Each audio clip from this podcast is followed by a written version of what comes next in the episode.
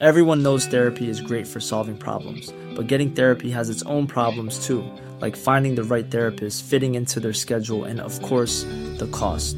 Well, BetterHelp can solve those problems. It's totally online and built around your schedule. It's surprisingly affordable too. Connect with a credentialed therapist by phone, video, or online chat, all from the comfort of your home. Visit betterhelp.com to learn more and save 10% on your first month. That's BetterHelp, H E L P. Ahora inicia A la Una con Salvador García Soto. A la Una. Donde la información fluye, el análisis se explica y la radio te acompaña. A la Una con Salvador García Soto. A la Una. Comenzamos.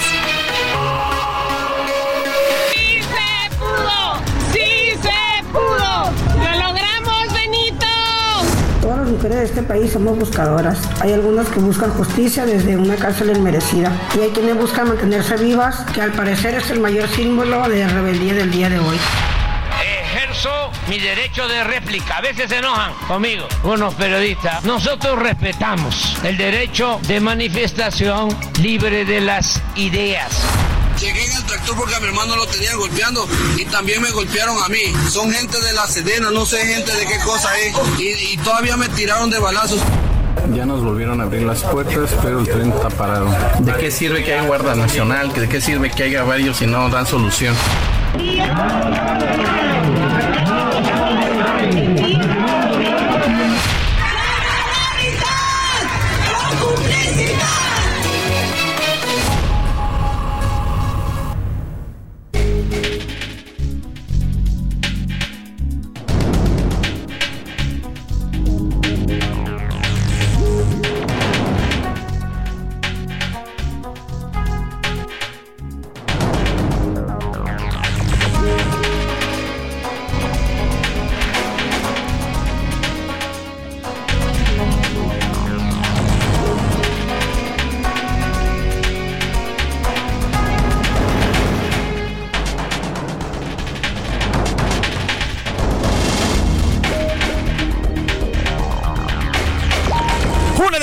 Con un minuto. Bienvenidas, bienvenidos a la una con Salvador García Soto en el Heraldo Radio. A nombre del titular de este espacio, el periodista Salvador García Soto, que en unos minutos estará como siempre aquí para explicarle, para compartirle y analizar la noticia que día a día se genera en nuestro país y a nivel internacional y también a nombre de este gran equipo que hace posible este servicio informativo. Yo le saludo con muchísimo gusto. Yo soy José Luis Sánchez Macías y le vamos a informar en esta tarde de lunes, lunes 22 de enero del 2023, el penúltimo lunes ya de este 2000 eh, de este enero del 2024, perdóneme. Y bueno, pues estamos arrancando con muchísimo gusto y muchísimas ganas. Mucho que compartirle. Han pasado, ha pasado un fin de semana bastante movidito, mucho que platicarle, mucho que se ha movido no solamente en nuestro país, sino a lo largo y ancho de esta, de este enorme globo que es nuestro planeta. Vamos a contarle y vamos a tenerle la información puntual que se vaya presentando en las próximas dos horas, pero también le iremos analizando y explicando lo que ha ocurrido en este, este ya mitad de lunes y estos últimos días de eh, fin de semana. Saludamos con mucho gusto a nuestras frecuencias,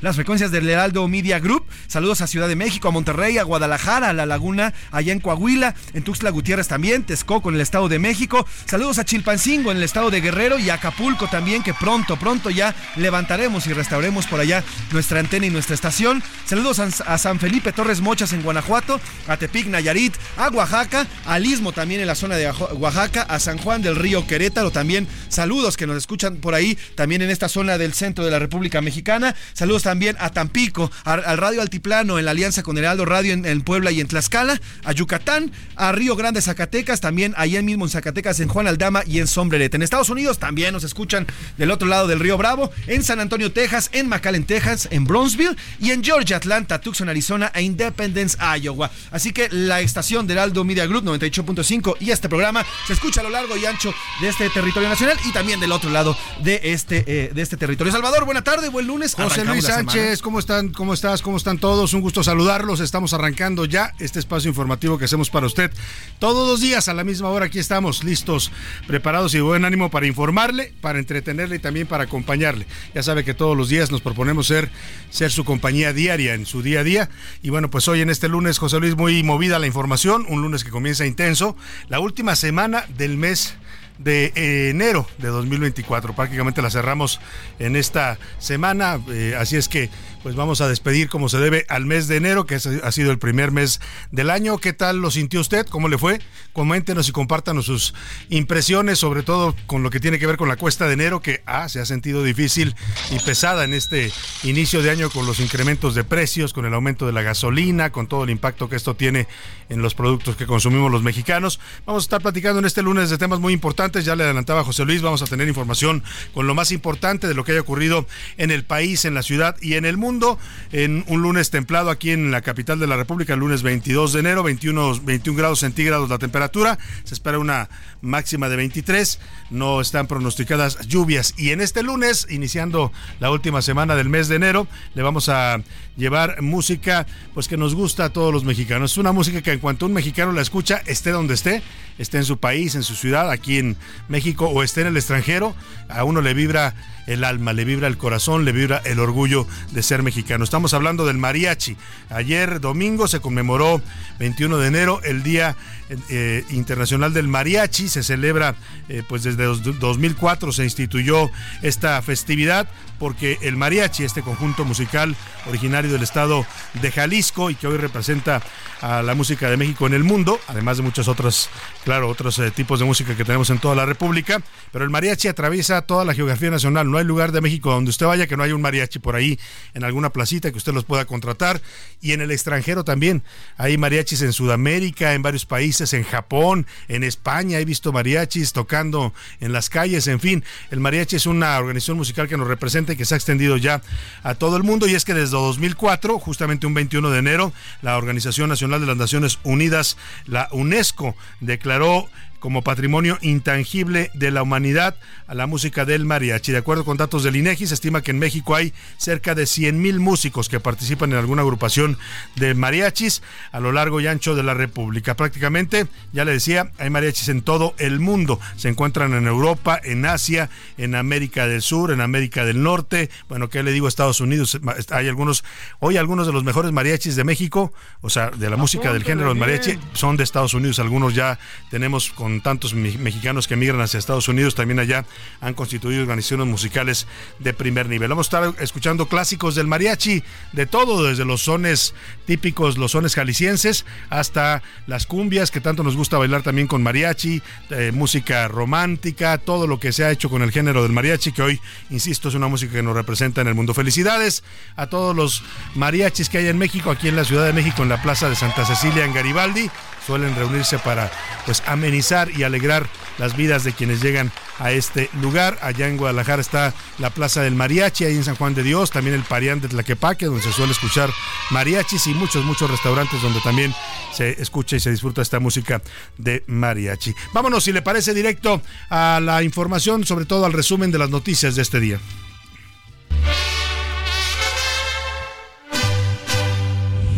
A la una. Con Salvador García Soto.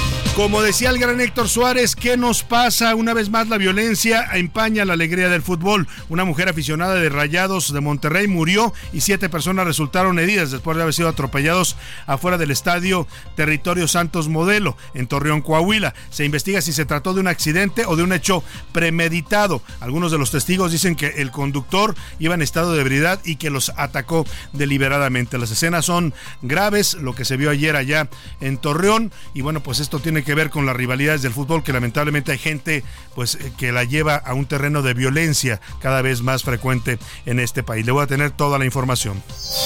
Y revés, en sábado la jueza segunda de distrito en procesos penales federales de Toluca, en el Estado de México, Raquel Duarte, ordenó la liberación de ocho militares que estaban involucrados en el caso Ayotzinapa. Les revocó la prisión preventiva y ayer mismo, de inmediato, la Fiscalía General de la República informó que va a impugnar el fallo de esta jueza ante las instancias judiciales. Y en alerta, México y Estados Unidos van a investigar una alerta de la Secretaría de la Defensa Nacional por el decomiso de armas de uso exclusivo del ejército estadounidense en nuestro país. O sea, ya no solo las armas de alto poder, sino ahora también los narcos están usando armas que son exclusivas del ejército de los Estados Unidos para que usted el nivel de armamento que hemos alcanzado en este país, claro, de manera ilegal. Y carísimo, le voy a contar sobre la investigación que hizo la periodista Regina Díez, que documentó que la cancelación del aeropuerto Naín, el nuevo aeropuerto internacional de México que se ubicaba en Texcoco, cancelado por el presidente López Obrador, porque así lo decidió él y nada más él, nos va a costar a los mexicanos 80 mil millones de dólares, más cara de lo que se planteó en 2018. Pasa de 113 mil millones de pesos a 196 mil millones de pesos. ¿Y sabe qué? Además, este reportaje de Regina 10 para Aristegui Noticias revela por qué el Aeropuerto Internacional de la Ciudad de México está tan mal, tan abandonado, tan sucio, tan deteriorado, porque el impuesto que pagamos los viajeros en avión, el famoso TUA, se está utilizando para pagarle los bonos a los afectados, a los contratistas que fueron afectados por el capricho de López Obrador de cancelar este aeropuerto. Y ahogado el niño en medio de la ola de asaltos y hasta asesinatos de transportistas en la México Querétaro, el gobierno federal anunció que va a reforzar esta carretera con patrullajes permanentes en la vía. Vamos a ver cuánto dura el reforzamiento y la verdad es que no hay un plan claro del gobierno para enfrentar los asaltos carreteros. Le voy a tener toda la información. En la segunda hora de a la una le voy a contar de la baja en ventas y la asistencia en la Marquesa, ¿se acuerda? Aquí le comentamos de este video que circuló en redes sociales que causó indignación y coraje porque vendedores de la zona de la Marquesa, ejidatarios que tienen lugar, eh, pues, espacios de, recreación en esa zona, a los que van muchos eh, ciudadanos tanto del Estado de México como de la Ciudad de México, agredieron a golpes a cuatro jóvenes porque, porque reclamaron su cambio, porque querían propina a fuerzas. Bueno, pues esa golpiza que quedó registrada en video ocasionó que en este fin de semana las ventas y la asistencia a la marquesa se les cayera. Una represalia de la gente a estos violencia que se vio en ese video. Le voy a tener toda la información. Y campaña en silencio. Es lunes y los curuleros de San Lázaro le dedican su rola de la semana al periodo de las intercampañas. Se supone que no se puede hacer campaña ya pero uno escucha pronunciamientos por todos lados, ¿eh? A favor de una candidata, de otra, de otro más. Bueno, vamos a hablar de eso con los curuleros de San Lázaro. En los deportes, cuatro por el Super Bowl. Quedaron definidas ya las finales de la conferencia americana y nacional. Cuatro equipos en busca de dos boletos para el Super Bowl que se va a disputar el 11 de febrero en Las Vegas. Además, inaceptable. Un conductor atropelló a fanáticos. Ya nos va a contar Oscar Mota también de este hecho que le vamos a informar. ¿Qué pasó? ¿Qué dice la Liga MX de esta violencia registrada allá en el estadio del Santo Torreón. Fue intencional, fue accidental. La verdad que es preocupante lo que se observa en estas escenas. Y en el entretenimiento, Anaí Arriaga, nos, va a actualizar el caso del famoso Mimoso, ex vocalista de la banda El Recodo, que ahora está siendo acusado de violencia intrafamiliar. Como ve, tenemos un programa variado, con mucha información, con muchos temas importantes para estarle informando, para estarle actualizando todo lo ocurrido en las últimas horas en la ciudad, en el país y en el mundo. Aquí se lo estaremos reportando con todo este equipo de profesionales del periodismo, de la información y de la producción radiofónica que me acompañan. Soy Salvador García Soto y nos vamos directo a la información información que usted debe conocer el día de hoy. Estas son las de cajón en A la Una.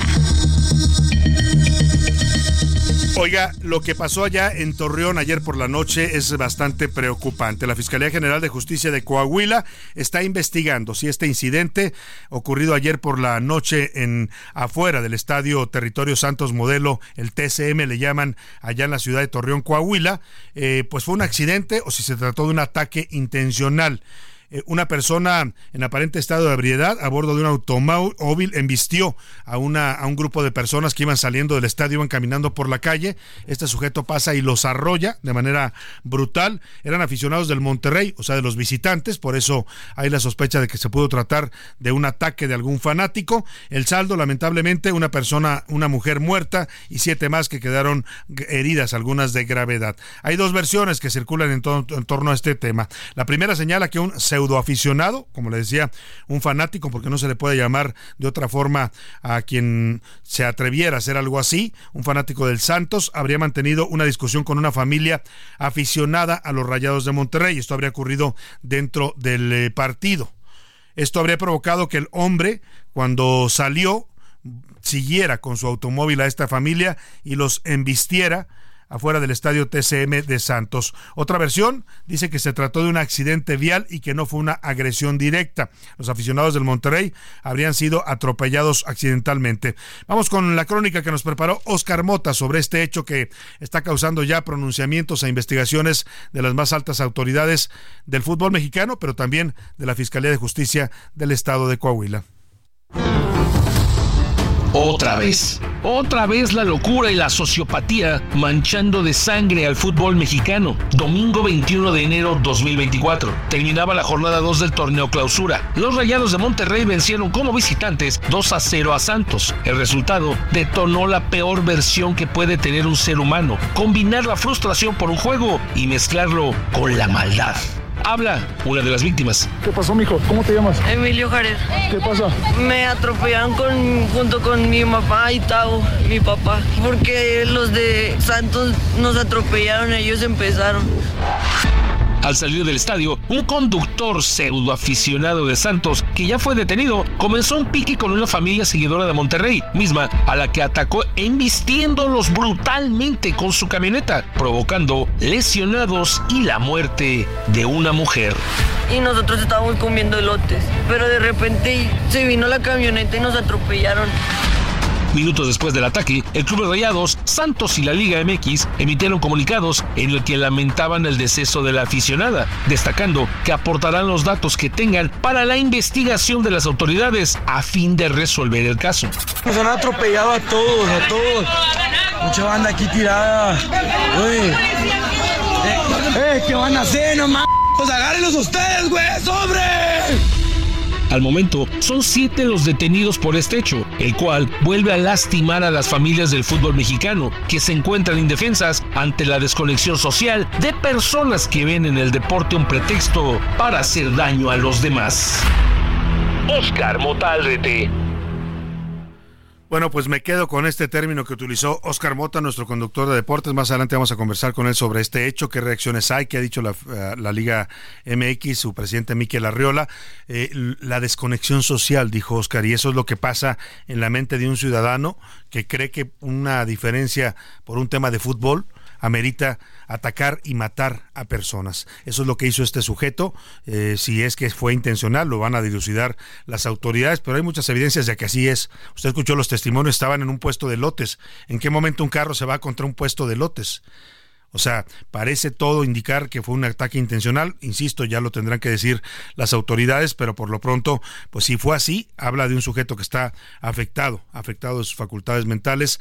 La verdad es que el fútbol, por mucha pasión que usted tenga, por mucho que quiera los colores de su equipo, eso está bien, es una forma de entretenimiento, pero no amerita la agresión violenta. Lamentablemente en un país donde todos los días estamos viviendo sumidos en la violencia, donde todos los días vemos cuerpos muertos, mutilados, masacres de eh, personas inocentes, pues la violencia se va normalizando y esta es una de las consecuencias, ¿no? Que alguien diga, ya me cayeron gordos esos hijos de su tal por cual del Monterrey y los voy a matar.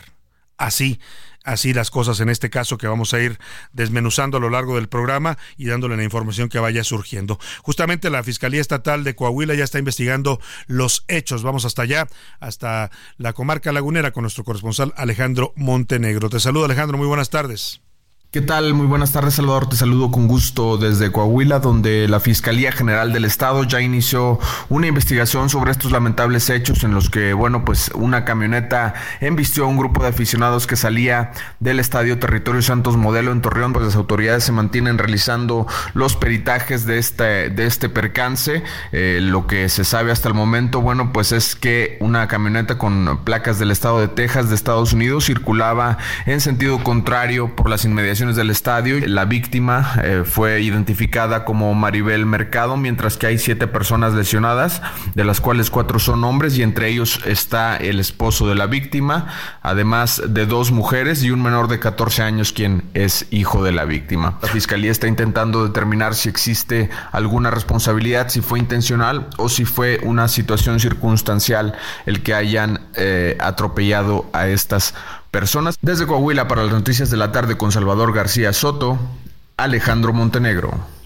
Muy bien, pues ahí está Alejandro, lo que están investigando las autoridades. Mire, la violencia lamentablemente en este estadio del TCM allá en Torreón no es nueva, como no lo es también en otros estadios, ¿eh? no es privativo de la ciudad de Torreón, ha pasado en Monterrey, ha pasado en Guadalajara, ha pasado en Querétaro. Lamentablemente este eh, fenómeno de la violencia está llegando también al fútbol mexicano y las autoridades pues han tomado cartas, ¿no? Han hecho medidas como esto del Fan ID para tratar de identificar a la gente violenta, pero parece que se están quedando cortos. La pregunta es, ¿y la policía?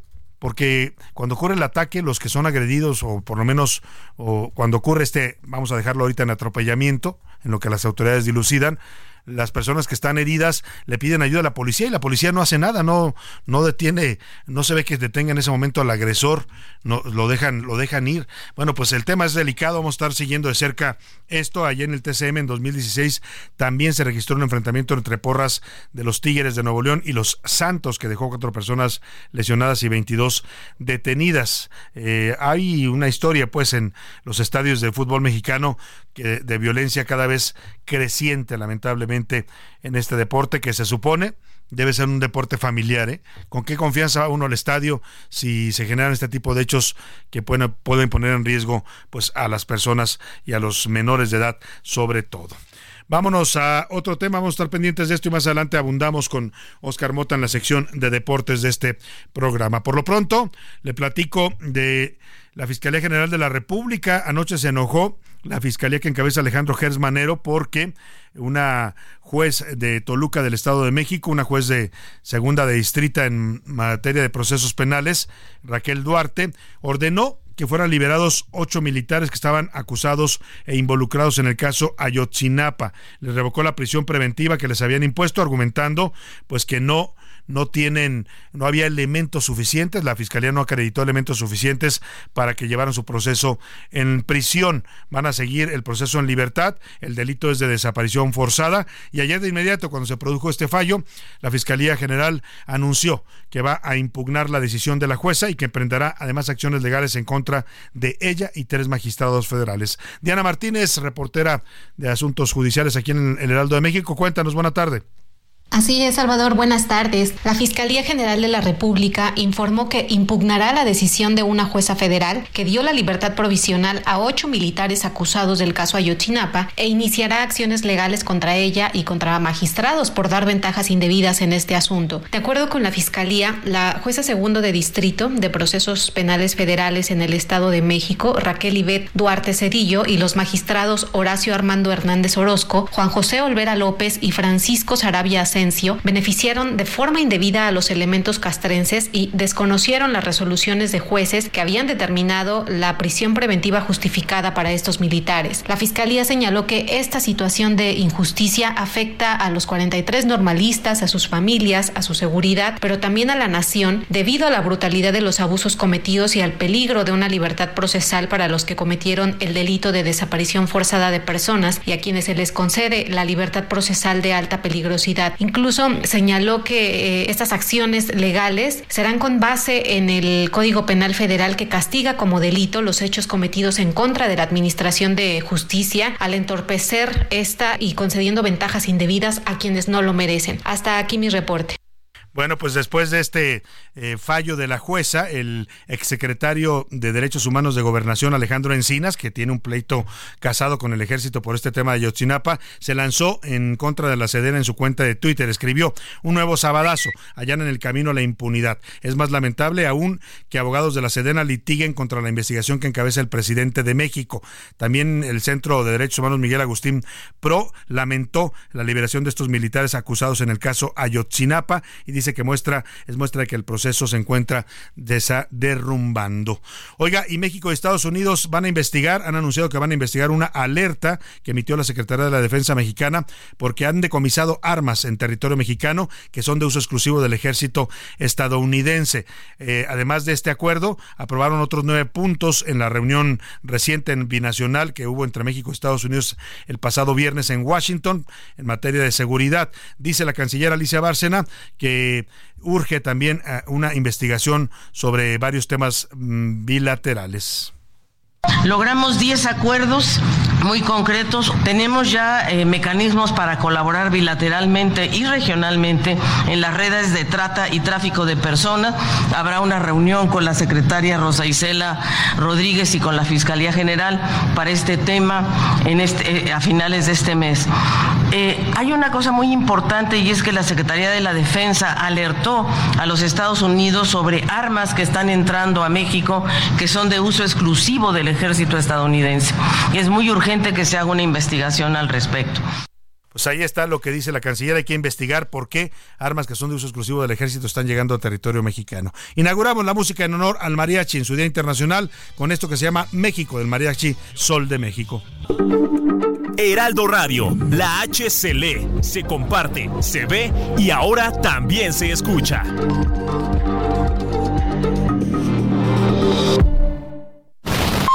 Ya estamos de vuelta en A la Una con Salvador García Soto. Tu compañía diaria al mediodía. La rima de Valdés. ¿O de Valdés la rima? Si saldrás de secundaria o tienes certificado, ahora tu tiempo ha llegado. Mejora tu vida diaria. No reces una plegaria. Inscríbete ya al examen. Entonces, pa' que te aclamen del 21 al 23 de febrero, ya lo ves, sométete a ese dictamen. La Comipems ya publica para todo estudiador nivel medio superior su examen que ya se aplica en las fechas que se indican en su portal claramente. Hay que cultivar la mente y estudiar con devoción, que sea la primera opción, la de todita la gente. En junio será la prueba, resultados en agosto. No olvides pagar el costo, cuidadito y lo repruebas, así que no eches la hueva y estudia, que es tu futuro. Tienes que darle muy duro, que la prepa ya te espera. Es lo que marca la era, es por tu bien, te lo juro. De la tarde con 32 minutos. Estamos de regreso con usted aquí en A la Una. Bueno, y estamos volviendo de la pausa en este homenaje que estamos haciendo al mariachi por su Día Internacional que se celebró ayer, domingo 21 de enero. Con esto que es uno de los clásicos de la música del mariachi, el jarabe tapatío, un son jalisciense, eh, pues que pues es conocido en todo México y en el mundo. Es una de las canciones representativas de la música del mariachi. Yo no sé usted, pero yo lo bailé en la primaria, ¿no? Muchos lo bailamos, es parte de los bailables tradicionales de fin de curso en la primaria. Y bueno, en esta interpretación es del mariachi México de Pepe Villa. José Villa Pérez nació en Tuxpan, Jalisco, allá en el sur del estado, de donde es originario el mariachi, un 26 de mayo de 1915. Emigró a la Ciudad de México, murió acá el 24 de julio de 1986. Fue conocido como Pepe Villa y su agrupación, el Mariachi México de Pepe Villa, estandarizó en los años 50 el uso de la doble trompeta en el mariachi moderno al integrar en sus filas al músico Miguel Martínez Domínguez. La música original de mariachi no tenía trompeta, eran solamente las cuerdas y los, violines y las guitarras. Y bueno, el señor eh, Pepe Villa tuvo este gran eh, pues contribución de ponerle la música de trompeta, lo cual hizo mucho más alegre y, y, sonora la música del mariachi. Escuchamos un poco más del jarabe tapatío, a ver si se acuerda de los pasitos de la primaria y seguimos con más para usted aquí en la una. A la una. Con Salvador García Soto. Oiga, y esta música de mariachi con la que acabamos de regresar de la pausa al jarabe tapatío queda muy bien para la nota que le voy a presentar a continuación. ¿Sabe por qué? Porque nos bailaron a los mexicanos cuando antes incluso de empezar el gobierno, Andrés Manuel López Obrador nos bailó a todos con una decisión caprichosa él mismo lo ha confesado públicamente, la cancelación del aeropuerto internacional, del nuevo aeropuerto internacional de México, que se ubicaba en Texcoco, en Naim, que llevaba ya un 30-40% de avance, y que decidió cancelar porque dijo que había corrupción. Hasta la fecha no conocemos a nadie que esté en la cárcel por la corrupción del Naim, pero el aeropuerto que se canceló nos costó miles de millones de pesos a los mexicanos. Lo seguimos pagando usted y yo y de manera además ilegal, según una investigación de la periodista Regina Díez, que documentó para el portal de Aristegui Noticias que la cancelación del nuevo aeropuerto internacional de Texcoco en Naim va a costar 80 mil millones de pesos más caro de lo que nos había dicho el gobierno de López Obrador. Originalmente dijeron que nos iba a costar 113 mil millones de pesos, después casi se comieron vivo al auditor porque sacó cuentas arriba de esta cantidad, al auditor superior de la Federación David Colmenares, y resulta que la investigación de esta periodista arroja que en total vamos a pagar casi 196 mil millones de pesos los mexicanos. Una barbaridad, una desproporción total. Eh, incluso el propio López Obrador cuando, cuando confesó cómo tomó esta decisión, eh, dio a conocer que siendo presidente electo le ordenó a tres de sus colaboradores, que después serían el secretario de Hacienda Carlos Ursúa, el secretario de Comunicaciones Javier Jiménez Espriu y el jefe de la oficina de la presidencia, Aurel, eh, perdón, este mm, Alfonso Romo, eh, a esos tres les pidió hacer un estudio de los pros y los contras de cancelar Texcoco, si debía o no cancelar, cancelarse el Naim. Los tres, después de consultar estudios técnicos especialistas, le dijeron, no, presidente, no se puede cancelar, no se debe cancelar, sería un costo muy alto para el país. Y dice que se fue a dormir y que esa noche decidió, ahí en su almohada, que sí lo iba a cancelar, a pesar de que sus propios colaboradores le decían que no, él decidió cancelarlo. Y luego se inventó una consulta patito, que hizo ahí con algunos de sus seguidores, y dijo ya, el pueblo quiere que se cancele y se cancela. Bueno, pues eso nos va a costar y nos está costando. Y ojo, lo interesante de esta investigación, además del costo, que ya de por sí es escandaloso, 196 millones de pesos, eh, de esta investigación de Regina 10 para Aristegui Noticias, lo más interesante es que revela el por qué. Si usted se preguntaba por qué se está cayendo a pedazos el Aeropuerto Internacional de la Ciudad de México, la Terminal 1 y la Terminal 2 dan vergüenza cuando uno llega aquí, cuando llegan turistas extranjeros. La verdad es que están totalmente deterioradas, no les, no les, no les están dando mantenimiento. Y la causa es que nosotros, los que viajamos en, o los que viajan en avión, están pagando con su TUA, el impuesto que usted paga para poder usar el aeropuerto, estamos pagando la deuda que contrajo López Obrador al cancelar el aeropuerto por el capricho. Estamos pagándole a los tenederos de bono. Por eso no hay dinero para el mantenimiento. Se queda sin dinero el aeropuerto porque todo lo que le cae por los viajeros que tiene, que son muchos millones al año, se va directo a pagarles a los bonos que canceló arbitrariamente el presidente López Obrador. Mica Ramírez nos cuenta. El mejor negocio público que hemos hecho ha sido el de no construir el aeropuerto en Texcoco Así nos prometieron en 2021 que la cancelación del Aeropuerto Internacional de Texcoco, aprobada en 2018, sería una muy buena decisión. Sin embargo, cinco años después, sabemos que fue una de las peores decisiones económicamente hablando. Y es que la cancelación costará más de 196 mil millones de pesos, que pagaremos tú y yo. ¿Cómo? A través del TUA, las tarifas del uso del aeropuerto. Este dinero también se paga de forma indirecta a través de los impuestos que financian los recursos adicionales que se le otorgan al Aeropuerto Internacional Benito Juárez para que siga operando. De acuerdo con el reportaje titulado El Gran Capricho de AMLO, elaborado por Regina Díez Gutiérrez y presentado en Aristegui Noticias, la deuda se pagará a 30 años al Grupo Aeroportuario de la Ciudad de México con todo e intereses. Así, el gobierno desviará los recursos del TUA, que tienen como objetivo pagar el mantenimiento de los aeropuertos para pagar la deuda del nuevo Aeropuerto Internacional de México. Al no usarse este dinero para la infraestructura aeroportuaria, esto podría acarrear problemas como retrasos y deterioro de las instalaciones pero también accidentes de gravedad. De acuerdo con Regina 10, estos casi 200 mil millones de pesos equivalen a 130 años del presupuesto programado por la Secretaría de Hacienda y Crédito Público para el aeropuerto capitalino en este año. También a 1.187 millones de vacunas COVID al precio que las compró el gobierno federal, a 181 años de presupuesto para el INAI o a 32 años del presupuesto para la Suprema Corte de Justicia de la Nación. La decisión de cancelar el aeropuerto de Texcoco fue tomada en 2018. Esto a pesar de que el presidente López Obrador no estaba seguro de la decisión y de que los expertos le aconsejaron no hacerlo. Habla Andrés Manuel López Obrador el 16 de febrero del 2023. Les pedí que valoraran todo y que se decidiera si continuábamos con el aeropuerto de Texcoco o se construía el aeropuerto aquí, el aeropuerto Felipe Ángel. Y me entregaron el dictamen una tarde y los tres coincidían que había que continuar con el aeropuerto de Texcoco. Me fui a la casa de ustedes y no dormí esa noche. Vamos a dejarle la última palabra a la gente. Y miren, se hace la consulta y dice la gente no al aeropuerto de Texcoco, sí al Felipe Ángeles. Para A la Una con Salvador García Soto, Milka Ramírez una consulta que no fue, eh, no tuvo controles, que no fue representativa de una opinión general de los mexicanos. No me acuerdo cuánta gente participó, si fueron eh, 400 mil o 200 mil.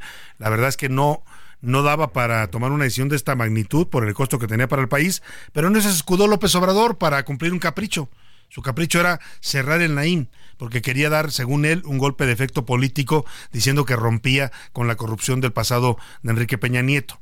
Lo que hizo fue tomar una decisión que nos ha costado no solo miles de millones a los mexicanos, costó también para la confianza del país. Fue una señal terrible para un gobierno que empezaba a cancelar una inversión que estaba pues eh, repartida en bonos, bonos que se habían vendido al extranjero. de esa manera se estaba financiando la obra eh, y con el, el, TUA, con los impuestos, estaba pagando también la construcción del nuevo aeropuerto, pues todo eso lo canceló. Y hoy lo que hace, que además es ilegal, es parte de lo que revela este reportaje también, el usar el TUA, el impuesto que usan, pagamos los mexicanos para poder usar el Aeropuerto Internacional de la Ciudad de México, usarlo para pagar bonos de deuda, es algo que está fuera de la ley.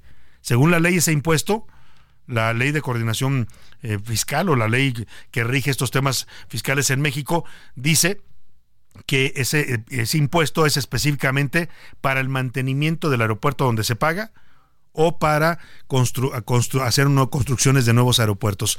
No se utilizó para esas cosas, se está utilizando para pagar deuda, deuda que contrajo este gobierno por tomar una decisión caprichosa. Eso dicen que puede configurar un delito para los que firmaron eso y autorizaron que el dinero del TUA se fuera a pagar bonos de deuda terrible esta situación y bueno, pues evidencia lo que ha sido este gobierno y lo que fue desde el principio, porque esta decisión la toma López Obrador en noviembre, siendo todavía presidente electo, todavía no tomaba posesión y ya había dado el primer aviso de lo que venía, la destrucción de instituciones en México, un aeropuerto que lo tiró, hoy no queda nada más que agua inundada, lo desmantelaron, la construcción, el avance que llevaba y lo que estamos padeciendo los mexicanos es un aeropuerto que se cae a pedazos porque el dinero que es para el mantenimiento lo están usando para pagar deuda del gobierno. Así esta investigación se calcula que hacia finales de 2023 47 mil millones de pesos fueron cedidos por el aeropuerto internacional para pagar esta deuda que solicitó otro concesionario. También, pues, eh, mire, dice que este dato es revelador de por qué se, este, se cae a pedazos el aeropuerto, porque uno llega y los pisos están mal, huelen, mal los baños, eh, vemos eh, plafones que se están cayendo, desniveles que no son arreglados, tardanzas en, en los filtros, filtros antiguos que tenemos en la Ciudad de México. No tenemos tecnología. En otros aeropuertos en, del propio país, usted llega y su pase de abordar lo lee un, lector de códigos y pasa de inmediato. Aquí tiene que ser una persona que le cheque el, el, pase de abordar para poder pasar y se hacen unas filas enormes en los filtros. Bueno, de todo lo que aportamos, aparte de los miles de millones de pesos que recibe cada año el, aeropuerto internacional por lo que pagamos por viajar, el famoso TUA, eh, todo se va a pagar deuda y solamente le quedan al aeropuerto 250 mil pesos. Imagínese, 250 mil pesos para darle mantenimiento a dos terminales de un aeropuerto que es de los más concurridos del mundo diría el clásico, por eso estamos como estamos. Los caprichos de este presidente nos van a costar por décadas a los mexicanos. Vamos a rápidamente a otro tema. Si usted tenía que actualizar su credencial de elector, reponerla que se la porque se le perdió o eh, sacarla por primera vez, si es un elector que va a cumplir los 18 años o ya los tiene cumplidos, pues le tengo malas noticias porque hoy es el último día para tramitar la credencial del INE. Se vieron filas en la madrugada en algunos módulos del INE para poder tramitar la credencial. Los que no lo hicieron, pues se quedarán fuera de la posibilidad de votar en las próximas elecciones del 2 de junio de este año. Vamos con Gaspar Bentancur, reportero del Heraldo Media Group, que nos informa. Salvador Auditorio, excelente tarde. Recorremos varios módulos del Instituto Nacional Electoral en este lunes 22 de enero, último día hábil para aquellas personas que por primera vez van a tramitar su credencial para votar o que van a realizar algún cambio de datos en la misma. En estos momentos me encuentro en el módulo ubicado en Fray Servando Teresa de Miera, el cruce con Bolívar, en la colonia Centro, donde centenares de personas se dan cita para realizar este trámite. La primera persona arribó aproximadamente a las 3 de la mañana para poder alcanzar un lugar y ser atendido. Las autoridades del INE han informado que el día de hoy trabajarán hasta las 12 de la noche para garantizar que todas las personas que vengan a realizar el trámite lo puedan hacer. Vamos a escuchar a la vocal ejecutiva 12 de la Junta de distrital del Instituto Nacional Electoral en Cuauhtémoc, Lorna Ferrer. Esto fue lo que nos comentó. El día de hoy vence el plazo para aquellas personas que van a hacer su inscripción, es decir, aquella juventud que va a cumplir 18 años, hasta el día 2 de junio podrán venir a realizar su trámite. Y también aquellos que tengan algún tipo de modificación en sus datos de domicilio, datos personales,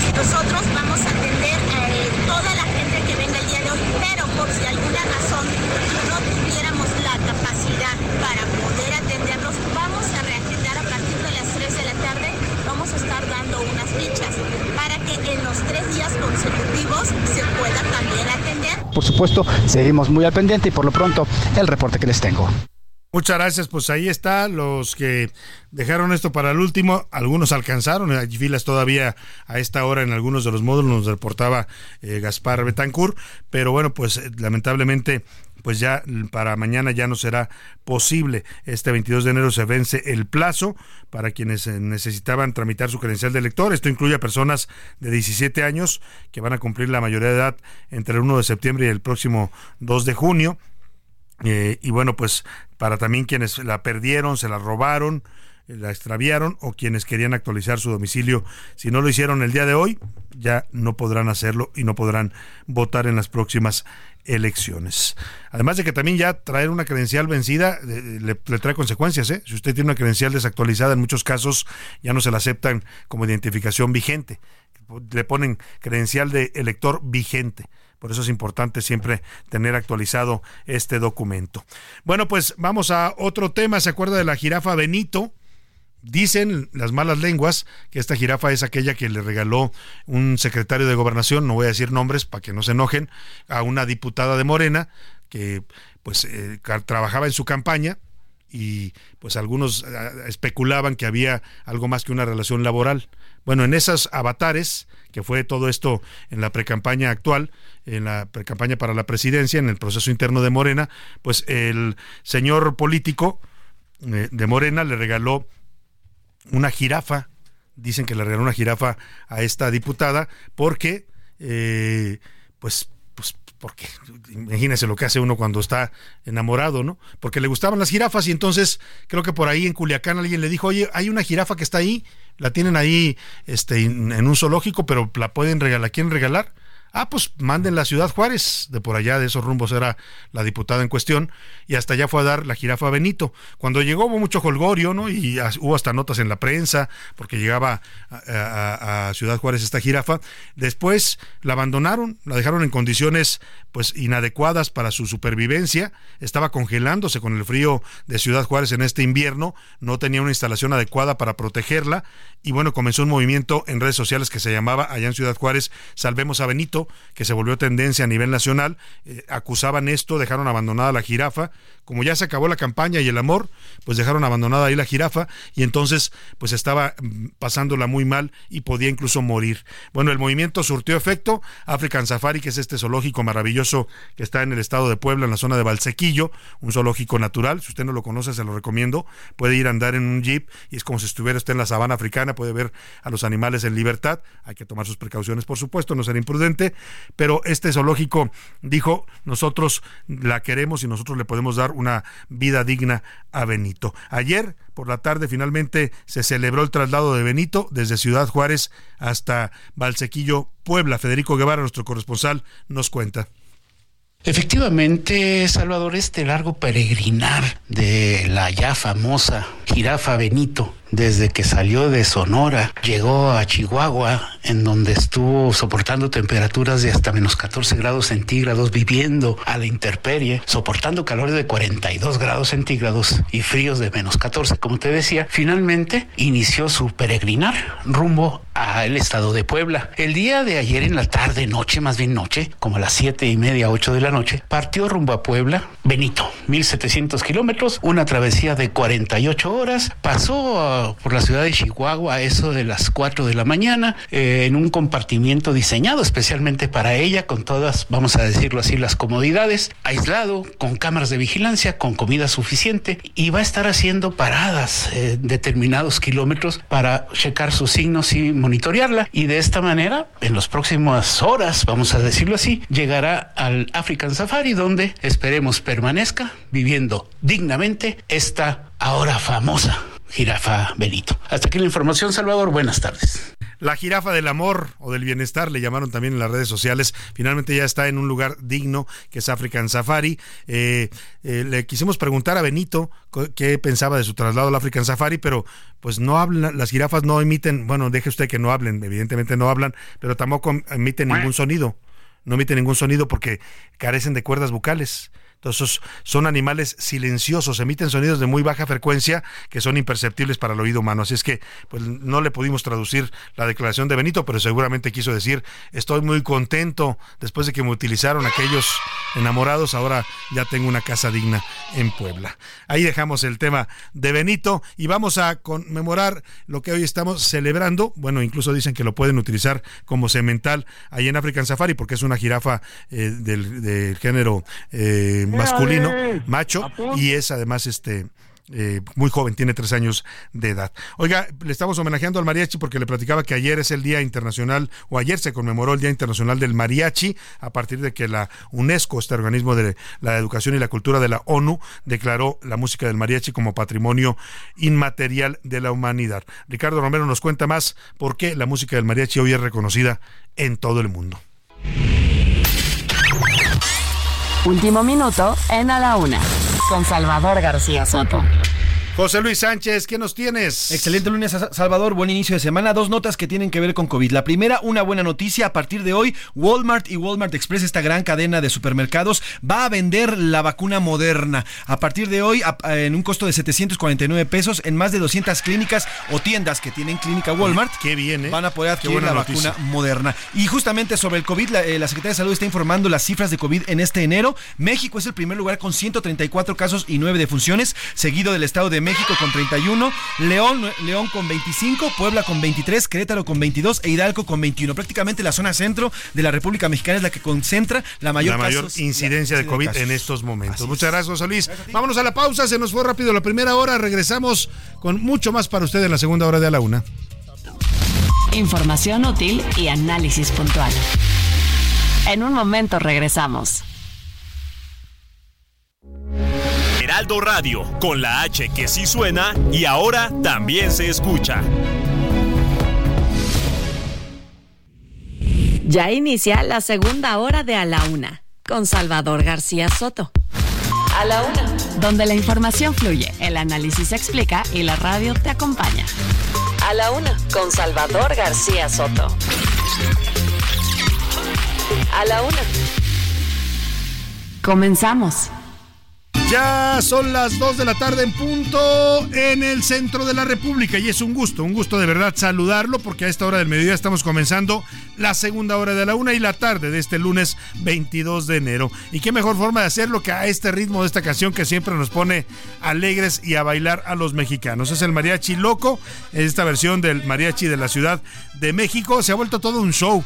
Cada que hay mariachi que contratan las familias, ya sabe que el mariachi se usa para todo tipo de eventos, desde una fiesta familiar familiar, hasta una boda, hasta un cumpleaños, hasta un bautizo, unos 15 años o por qué no también para un funeral. Hay gente que lleva mariachis también a los funerales para despedir a los difuntitos. Y en, cuando se trata de fiesta, pues esta es difícil que la toquen en, un velorio, pero cuando se trata de fiesta, esta es obligada y siempre la gente se pone a bailar. Además, muchos mariachis han hecho ya coreografías muy particulares y muy simpáticas con esta canción. Y bueno, pues es parte de la diversión y la alegría que nos trae el mariachi. Esta versión que escuchamos, con la que estamos regresando de la pausa y comenzando esta segunda hora de la una es del mariachi de la Ciudad de México. Fue fundado también por Pepe Villa. Cuenta con más de 40 años de trayectoria artística. Fue el mariachi de planta de Rocío Durcal. Siempre cantó y le acompañó en toda su discografía, sobre todo en las canciones que le acompañía Juan Gabriel. Y bueno, sobre esta canción se dice que el mariachi loco surgió debido a una improvisación de algún grupo amateur que quiso darle más alegría y festividad a este ritmo. Y bueno, pues eh, hay una versión que dice que fue Román Palomar Arreola el creador, creador de esta melodía tan peculiar que se ha popularizado y hoy es parte obligada de las fiestas de los mexicanos. Escuchemos un poco más del mariachi loco, póngase a bailar y de buen ánimo porque le tengo más información aquí en la laguna. Bueno, pues aquí están varios ya moviendo el bote en la cabina y vámonos a contarle la información que le tengo preparada en esta segunda hora. Oiga, ¿se acuerda de este escándalo que se dio en las redes sociales por un video en el que eh, prestadores de servicios de entretenimiento y turismo ahí en la Marquesa, en la zona de la Marquesa, en el Estado de México, agredían a golpes a una a dos parejas de jóvenes? Todo fue porque no le regresaban el cambio y cuando ellos preguntaron, oye, me sobra, y les dijeron, es que no dejaste propina, ya se queda así Los jóvenes protestaron, dijeron, oye, la propina es, es opcional, no es obligatoria. Y entonces comenzó una discusión en las que los eh, agidatarios de esa zona que dan servicios con cuatrimotos, con, con una serie de entretenimientos, pues agarraron a golpes, literalmente a palazos a estos eh, cuatro jóvenes, los golpearon, los tiraron al piso, una escena bastante eh, pues eh, indignante que causó eso, indignación y molestia en las redes sociales. Desde las redes sociales muchos empezaron a decir, no hay que ir a la marquesa, hay que castigar a estos vendedores violentos y agresivos. ¿Y qué cree? Este fin de semana, los vendedores de la Marquesa, muy preocupados y alarmados, reportaron que efectivamente les bajaron la afluencia de visitantes y familias en esta zona después de este escándalo. Le voy a tener todo el reporte. También le voy a platicar de la campaña En Silencio. Los curuleros de San Lázaro le van a dedicar su rola de semana al periodo de las intercampañas. También le contaré que en Estados Unidos el gobernador de Florida, el republicano Ron DeSantis, se bajó de la contienda presidencial y le dio su apoyo a Trump. El señor Trump va cada vez más firme y en caballo de Hacienda a la segunda candidatura presidencial en los Estados Unidos. Y Estados Unidos tiembla, ¿eh? Porque hay una, una gran parte de los estadounidenses que no quieren el regreso de Trump, aunque hay otra gran parte, pero es un país dividido que sí quiere que regrese Trump a la presidencia. Le voy a tener toda la información. Vamos a tener a Oscar Motas y los deportes, los deportes a Oscar Mota que nos va a contar del Super Bowl. Ya están definidas las finales de las conferencias americana y nacional. Además también sobre este incidente allá en el estadio TCM de Torreón. ¿Qué fue lo que pasó? ¿Fue un atropello accidental o fue intencional? En todo caso, la violencia vuelve a sumarse en el fútbol. También tendremos el entretenimiento con Anaya Arriaga, nos platicará de un cantante de banda famoso que está acusado de violencia intrafamiliar. Muchos temas todavía para compartirle y para informarle en esta tarde de lunes, comenzando la semana. Yo espero que usted la esté comenzando bien y de buen ánimo. Ya sabe que es difícil siempre comenzar los lunes, pero hay que echarle ganas porque de eso depende cómo nos vaya también el resto de la semana. Vámonos directo a más información para usted aquí en A la Una. A la Una. Con Salvador García Soto.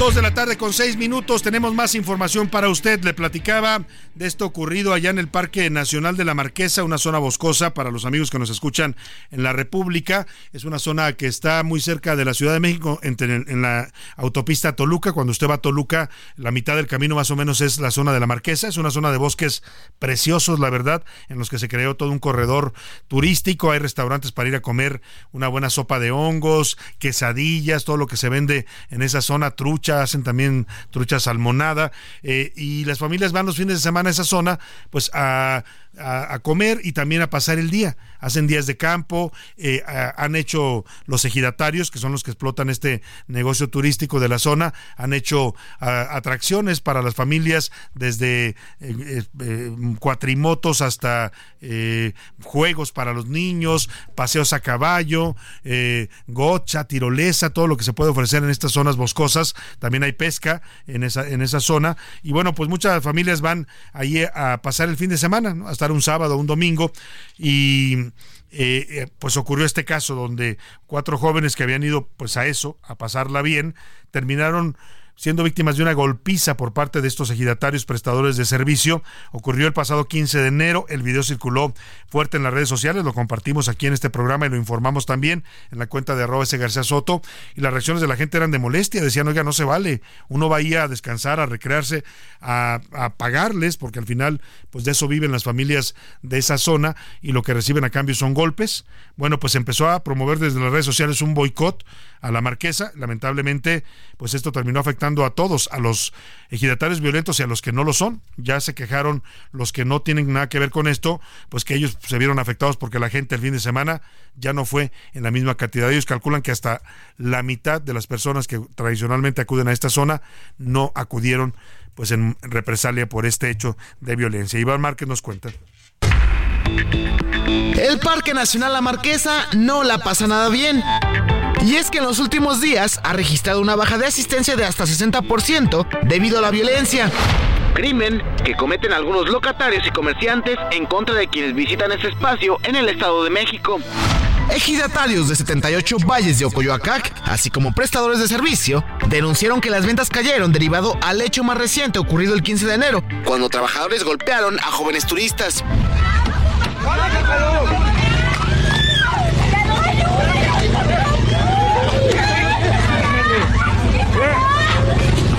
De semana trascendió otro video en el que presuntos trabajadores de la marquesa agredieron a turistas.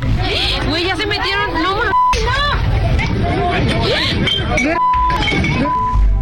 Ante ello, comerciantes han reiterado que no todos son iguales, por lo que reprueban los hechos. Los prestadores de servicios turísticos de San Jerónimo Acazulco reprochan este tipo de actos. Nuestra gente ha sido cuidadosa en ese sentido. Nosotros recibimos con calidez y con respeto y les damos el trato que se merece al turismo que nos visita. Además, mostraron su preocupación por las bajas ventas. Y puedo decirte, Juan Gabriel, no estamos de acuerdo en un momento con el uso de violencia.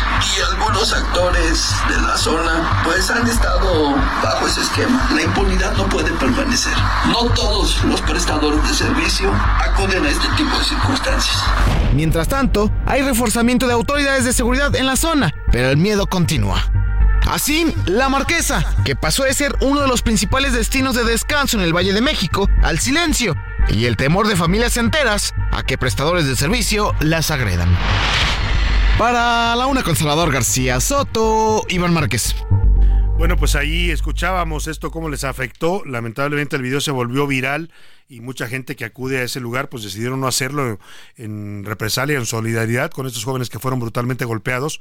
Los agarraron a palazos, oiga, eh, se ve en la, en la, escena como ellos piden ya que se calmen y lo siguen golpeando, golpean a una de las jovencitas también, la tiran al piso y la verdad es que pues pagan justos por pecadores. Escuchábamos a estas otras, son varias asociaciones, o sea, la zona de la Marquesa creció tanto la oferta turística en esa zona que son varios ejidos los que participan de este negocio. El, en donde ocurrió el... Eh, la, el, hecho de violencia este que causó indignación es en la zona de Rancho Viejo se llama. Y los otros eh, los otros ejidatarios de otras asociaciones que también ofrecen servicios turísticos se deslindan dicen nosotros no tenemos nada que ver nosotros no somos violentos tratamos bien a la gente lamentablemente la gente no distingue entre unos y otros. La gente dice es la marquesa y ahí me golpearon y yo no regreso. Ojalá las autoridades del Estado de México tomen cartas en el asunto y pues empiecen por darles un cursito de eh, violencia de antiviolencia no sé de de manejo de ira a estos señores que prestan servicios turísticos para que, pues si tienen una diferencia con el cliente, la resuelvan de manera civilizada y no a golpes ni a palazos. Lamentablemente, esto está afectando a otras asociaciones que se quejan de que a ellos les está pegando también esta especie de boicot que hicieron la, los, los, ciudadanos tanto del Estado de México como de la Ciudad de México y lo que correspondería en este caso es que ellos los denuncien, ¿no? Que ellos pongan o digan, identifiquen ante las autoridades quiénes son los violentos, pues para que reciban castigo o por lo menos le digo un curso para que aprendan a tratar bien a quien va a pagarles, ¿no? Y contribuye a su eh, a sus ingresos. Ahí está este tema. Vamos a estar atentos a lo que pase ahí en esta zona de la Marquesa. Oiga, mientras tanto, la violencia en México no termina. Este fin de semana, José Luis Sánchez hubo especulaciones por una persecución policíaca, un enfrentamiento armado entre policías estatales de Sonora y civiles armados. Eh, se especuló que se trataba de la captura o que se intentaba la captura de Iván Archibaldo Guzmán, el hijo del Chapo Guzmán, que es un objetivo buscado en este momento por petición de Estados Unidos, pero después la propia autoridad Sonora, la Fiscalía desmintió que no se trataba de Iván Archibaldo, sino de otro, otro eh, sicario, otro capo de las drogas. Así es, Salvador. Bueno, pues durante este fin de semana nos sorprendieron en dos momentos, tanto el sábado como el domingo, dos fuertes enfrentamientos en Sonora, ocurridos, eh, iniciaron en Hermosillo, luego una persecución, bien lo decía Salvador. Se trataba, estaban buscando a, al hijo de Jesús Humberto Limón López, alias el Chubeto o el Cazador. ¿Quién es este personaje? Es ex líder de la agrupación, eh, de una de las agrupaciones que tiene al, al pueblo de Sonora dentro, llamada Los Cazadores, un grupo delictivo que tiene a, lo, a los sonorenses pues entre la violencia, el secuestro y demás. Eh, las, eh, las autoridades localizaron a este joven, lo persiguieron hasta detenerlo y entonces comienzan estas balaceras. Sí se especuló que se trataba del hijo de Joaquín eh, Guzmán Loera, el, el, el, el, más grande, Archibaldo, pero no, se trataba justamente de este hijo, el líder de los cazadores, esta será ligada con los chapitos justamente, Salvador. Vamos con nuestro corresponsal allá en Hermosillo, Gerardo Moreno, para que nos dé los detalles de estas balaceras y enfrentamientos que pues angustiaron a la gente de esta zona de Sonora. Hola, ¿qué tal Salvador? Qué gusto saludarte desde el estado de Sonora, donde tengo que platicarte que el día sábado se registraron varios enfrentamientos armados sobre la carretera estatal número 100 que va desde la ciudad de Hermosillo, capital del estado, a la playa de Bahía de Quino. Y esto se debió porque un grupo criminal intentó rescatar al hijo de un líder de la organización que fue detenido momentos antes y platicarte que como resultado de esos enfrentamientos, 12 presuntos sicarios fueron abatidos y además dos oficiales resultaron heridos.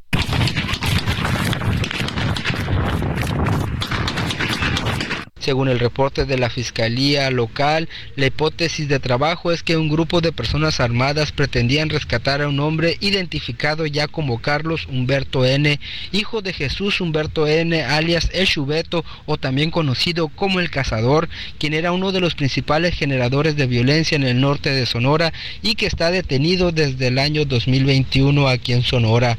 El primer ataque ocurrió alrededor de las 5 de la tarde en las inmediaciones del casco urbano de la ciudad en la salida poniente, cerca de la base precisamente de la MIC. Ahí emboscaron a un grupo de la Agencia Ministerial de Investigación Criminal y al instante se activó un código rojo donde intervinieron de las fuerzas públicas de los tres niveles de gobierno, comenzando una persecución del grupo delictivo por la carretera que va a Bahía de Quino. De, se generaron varios enfrentamientos armados a lo largo del camino, sin embargo a la altura del kilómetro 41, cerca de la zona conocida como Siete Cerros, ahí les dieron alcance a los criminales, quienes al verse rodeados descendieron de sus vehículos y comenzaron a disparar contra los uniformados, quienes repelieron la agresión. Incluso estos instantes fueron grabados por los ciudadanos que viajaban a la playa de Bahía de Quino o que venían de ella a la ciudad de Hermosillo, generando momentos de terror.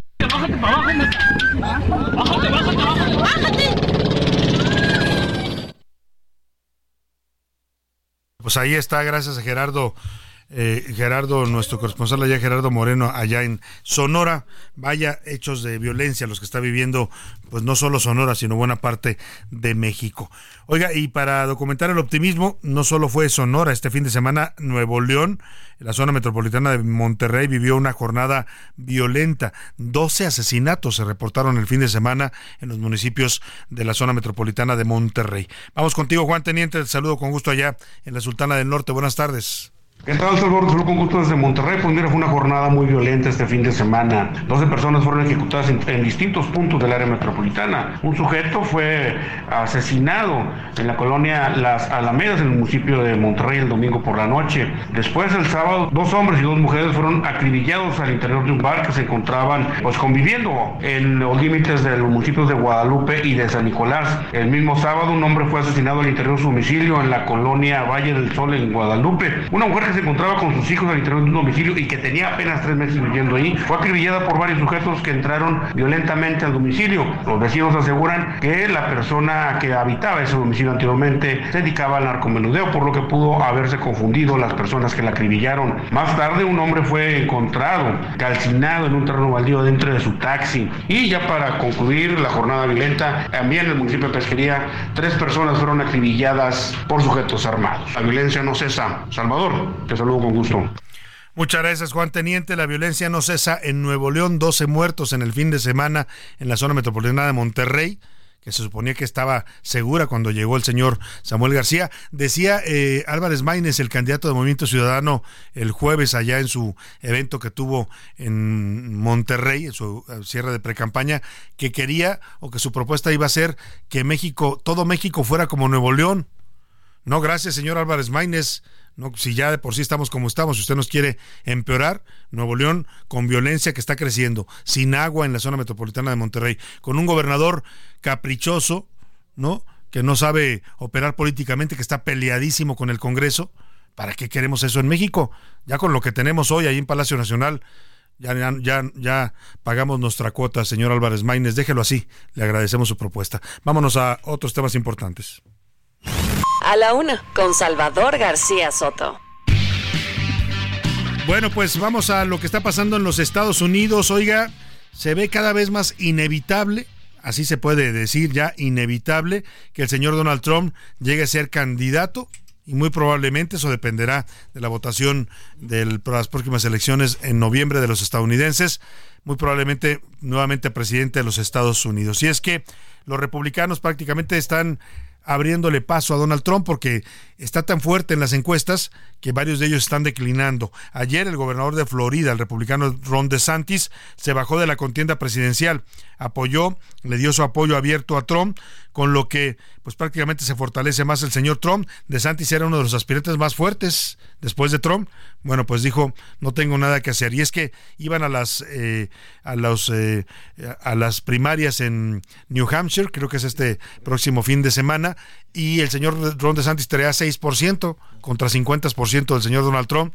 Dijo, no, pues no tengo nada que hacer. Vamos contigo, Eduardo Campos, te saludo con gusto allá en la Unión Americana. Cuéntanos de plano vamos a tener otra vez al señor Trump en la contienda presidencial?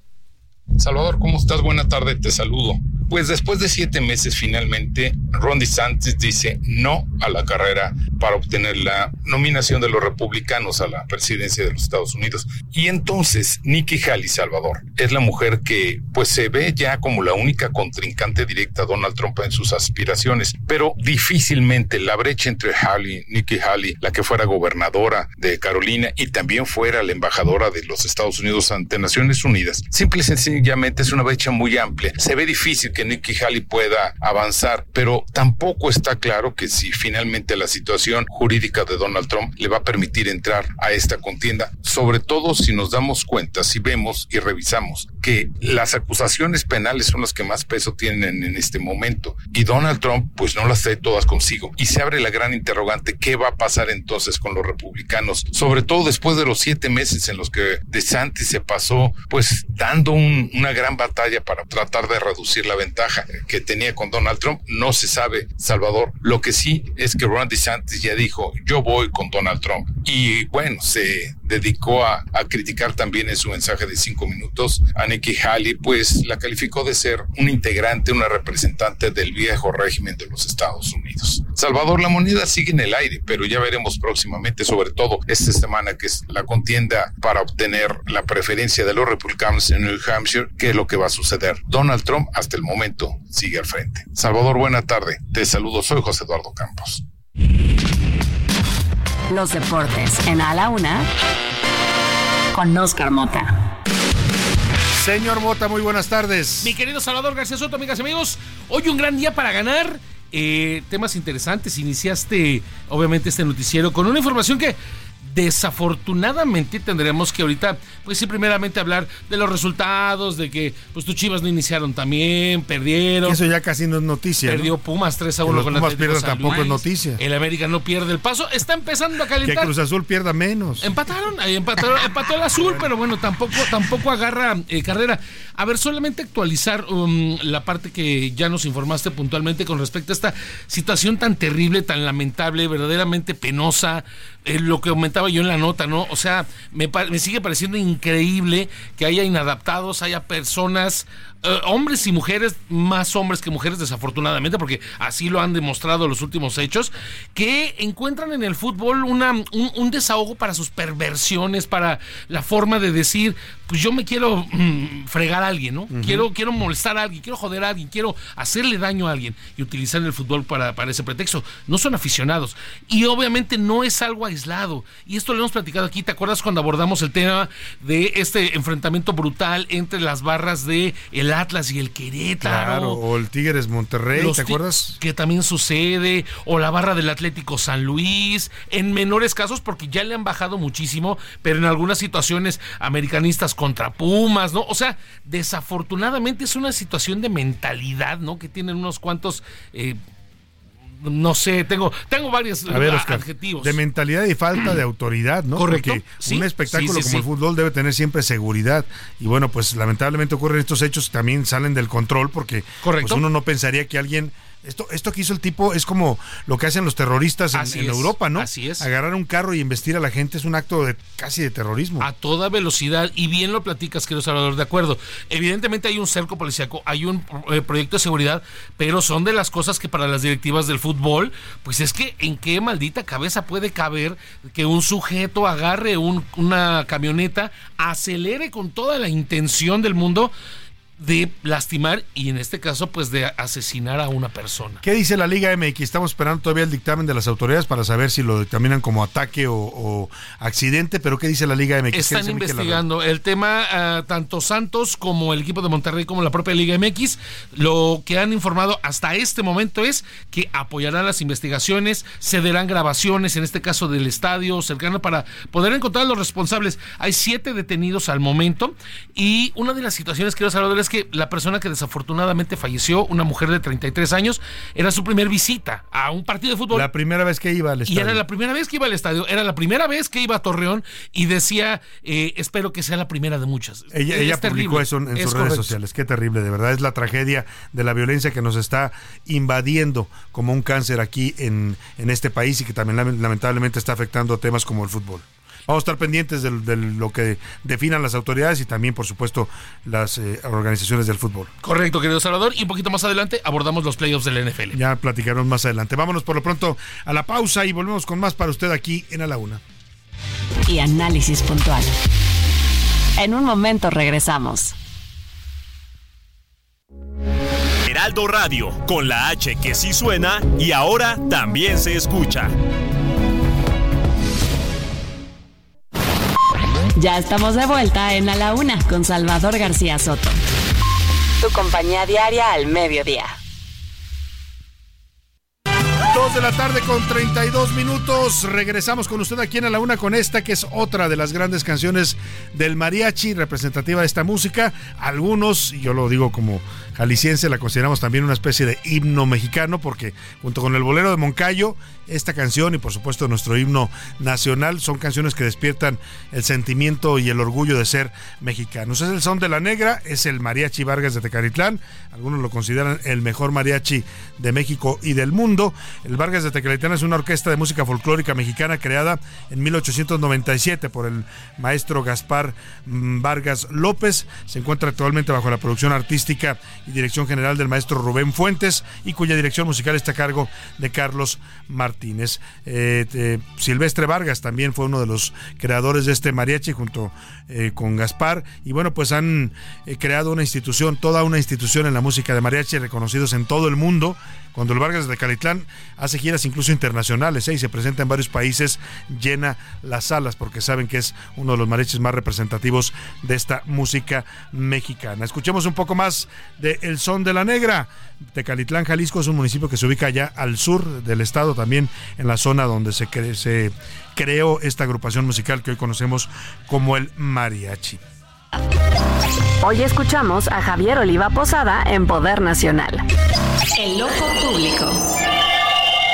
¿Qué tal, Salvador? Eh, saludos al equipo en cabina y al radio auditorio. Rebasamos la mitad del primer mes de 2024 y pues eh, con muchas expectativas, espero que positivas para todas y todos. Mi nombre es Javier Oliva. Hoy voy a tratar algunos de los eh, ecos que hubo de la reunión de alto nivel entre autoridades mexicanas y estadounidenses eh, el viernes pasado. La delegación mexicana encabezada por la secretaria de Relaciones Exteriores, Alicia Bárcena, y en el caso de los Estados Unidos por el jefe del Departamento de Estado, Edward Blinken y eh, señalar que de los 10 acuerdos eh, que se eh, pactaron en esa sesión, particularmente el número 5 es muy importante porque la Secretaría de la Defensa Nacional ha emitido una alerta, un aviso, un señalamiento importante tanto a las autoridades mexicanas como a su contraparte en los Estados Unidos, el Departamento de, Defensa, desde luego previa coordinación con la Secretaría de Relaciones Exteriores, a propósito de que se han incautado armas a las organizaciones criminales en México que utilizan contra elementos de las fuerzas eh, federales, en particular en este caso contra elementos del ejército mexicano, pero lo peculiar, eh, Salvador, es que estas armas están controladas por el ejército de los Estados Unidos, es decir, por el Departamento de Defensa, entonces eh, resulta o resultaría inexplicable, porque pues también en Estados Unidos hay claros casos evidentes como este de corrupción, en donde armas de uso exclusivo de las Fuerzas Armadas de los Estados Unidos terminan en manos de criminales que a su vez, eh, mexicanos quiero decir, que a su vez utilizan para atacar de manera mortal y de manera cobarde, como lo son los criminales, atacar de manera cobarde y en emboscadas a elementos que vigilan las carreteras o los caminos vecinales del ejército mexicano. Esto es particularmente sensible porque en una lógica eh, estrictamente hablando de protocolo de control de armas eh, de alto poder, eh, imaginemos que son las que utilizan en los Estados Unidos sus Fuerzas Armadas, pues cómo es posible que se estén usando en México como si fuera un escenario bélico. Entonces este tema, Salvador, hay que darle seguimiento porque sí habla de una situación muy delicada en donde hay un claros niveles de responsabilidad y corrupción en las autoridades de Estados Unidos que permiten que esas armas lleguen a nuestro país. Muchas gracias, Salvador. Estaremos pendientes y un buen inicio de semana para todas y todos. A la una. Con Salvador García Soto. Dos de la tarde con 37 minutos. Escuchamos atentamente al doctor Javier Oliva este análisis que hace sobre esta noticia que le di a conocer empezando el noticiero, esta petición que ha hecho México, la Secretaría de Defensa Nacional a través de la Cancillería Mexicana, para que Estados Unidos explique cómo es que armas eh, exclusivas del ejército estadounidense están llegando a manos de criminales mexicanos. O sea, ya no solo los eh, rifles de alto poder que se pueden comprar en cualquier supermercado allá en los Estados Unidos, eh, usted va a las tiendas, a varias de cadenas de supermercados estadounidenses y encuentra una sección de armas. Usted puede llegar ahí, ah, voy a comprar la despensa, ¿no? Va entre los huevos, la leche, luego dice, ay, se me antoja una metralleta, voy por una metralleta, ¿no? Y se la venden como si nada. Bueno, está, eh, hasta ahí el asunto es delicado, porque esas armas ingresan ilegalmente a México. Claro, Estados Unidos también dice, pues sí, pero ingresan por sus aduanas. O sea, cuando usted entra a México nadie lo revisa. Nadie lo revisa. Yo he pasado la frontera de México y Estados Unidos de regreso de entre San Diego y Tijuana y, y nadie lo para. O sea, usted pasa como Pedro por su casa. Imagínese si se trae armas en la cajuela, pues nadie se entera. Una vez pasé y estaba vacía totalmente la, aduana mexicana. No había ni, ni gente. Y eran como las seis de la mañana, tampoco era tan temprano. Bueno, así por eso también nos llegan las armas. Pero otra cosa es que armas que se supone que nada más se deben vender se producen para el ejército de Estados Unidos y que son exclusivas, según su ley y su constitución, pues estén circulando también entre los criminales y narcotraficantes mexicanos. México ya ha pedido una investigación sobre este hecho. Oiga, y el frío. El frío continúa. ¿Cómo están los eh, pronósticos, las temperaturas? José Luis Sánchez, coméntanos. Hay alerta en el caso de la Ciudad de México de que van a bajar las temperaturas. Salvador, información que está saliendo calientita como pan caliente. En estos momentos la Secretaría de Gestión Integral de Riesgos y Protección Civil de la Ciudad de México ha activado, Salvador, la alerta amarilla por pronósticos de temperaturas bajas, sobre todo en las alcaldías Álvaro Obregón, Coajimalpa, Magdalena Contreras, Milpal, Tatlalpan y Xochimilco. Este pronóstico está, eh, eh, pues está avisando de entre 4 y 6 grados Celsius que van a ocurrir entre las 12 y las 7 de la mañana del próximo martes. Esto regresan los fríos en medio de la entrada del Frente Frío número 29, Salvador, que va a ingresar a partir de mañana. Ya no va a ser las ondas gélidas y estos vórtices que vimos la semana pasada, pero sí continúa como parte de los frentes fríos que pegan en medio del invierno a nuestra república y principalmente a la Ciudad de México, que ya la vivimos el año pasado. ¿eh? Y hay recomendaciones de las autoridades para enfrentar esta ola de frío. Por ejemplo, recomiendan que utilice crema para proteger y de atrás piel, porque con el descenso de temperatura es muy fácil que se le pues dañe a usted la piel, los labios, las manos, hay que hidratar la piel. Eh, también evitar exponerse a cambios bruscos de temperatura, ingerir agua abundante, consumir frutas y verduras ricas en vitaminas A y C. Es lo que recomiendan las autoridades. Pues abríguese bien, cuídese porque sí tenemos días soleaditos en la Ciudad de México, pero en la noche baja el termómetro y se siente el frío intenso, sobre todo de madrugada y muy temprano. Hay que cuidarse y protegerse del frío. Oiga, y lamentablemente eh, ayer se dio a conocer una noticia de la muerte de Jesús Reyes Heroles, un político mexicano que tuvo un papel activo en la vida eh, de este país, en la vida pública. Eh, fue secretario de Energía, fue director de Pemex, estuvo en el gobierno de Cedillo, luego también en el gobierno de Felipe Calderón. muchos lo consideraban un técnico inteligente, eficiente. nunca se vio pues muy involucrado en escándalos, al menos no que se supieran eh, temas delicados de corrupción, y este domingo falleció, reconocido como economista, como empresario y como político a la edad de los 71 años. Había sido internado desde hace algunas semanas, según reportó su familia, y lamentablemente falleció. Rocío Ireta nos preparó el perfil de Jesús Reyes Heroles, que llevaba el nombre de su padre, un gran político también e ideólogo del eh, PRI, el señor Jesús Reyes Heroles. Thank you. Este domingo 21 de enero la política mexicana se vistió de luto, luego de darse a conocer el sensible fallecimiento del economista Jesús Reyes Heroles González Garza a sus 71 años de edad. Fue parte elemental de periodos como el del expresidente Ernesto Cedillo y Felipe Calderón. Perteneciente a una familia de políticos, estudió la carrera de economía en el Instituto Autónomo de México en 1976, derecho por parte de la Universidad Nacional Autónoma de México y doctorado en economía por el Instituto Tecnológico de Massachusetts. Dedicó gran parte de su vida y de su carrera al servicio público, comenzando como miembro del PRI y director general de Planeación Hacendaria en 1983, durante el mandato de Miguel de la Madrid. Después se convirtió en coordinador general de asesores del secretario de Relaciones Exteriores en 1989. También fue director del Banco Nacional de Obras y Servicios Públicos, Banobras. Llegó a la Secretaría de Energía con el presidente Ernesto Cedillo, quien después lo envió a Estados Unidos como embajador de México ante el país vecino del norte. En 2006, durante el sexenio de Felipe Calderón, se desempeñó como director general de Petróleos Mexicanos. En el sector privado fue presidente del Consejo y director general del Grupo de Economistas y Asociados, compañía que fundó él mismo junto a otros miembros del Consejo. Miembros de la clase política mexicana lamentaron el fallecimiento y se despidieron de Jesús Reyes Heroles. Uno de los primeros en hacerlo fue el expresidente Felipe Calderón, quien envió sus condolencias a la familia del diplomático. Descansa en paz Jesús Reyes Heroles González Garza. Para Heraldo Media Group, Rocío Ireta.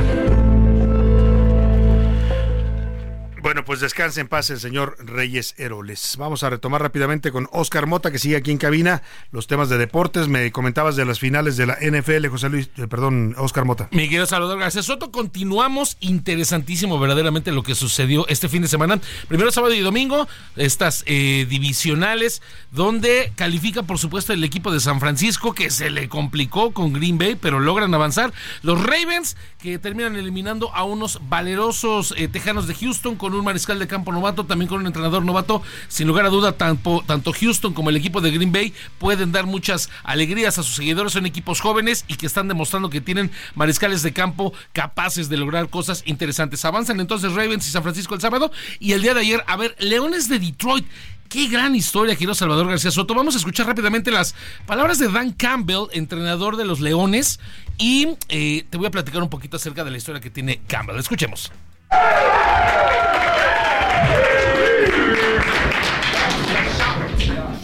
Chicos, ustedes son increíbles. Se los he dicho todo el año. Esto inició desde hace algún tiempo. Ustedes están construyendo esto. Ustedes están construyendo esto.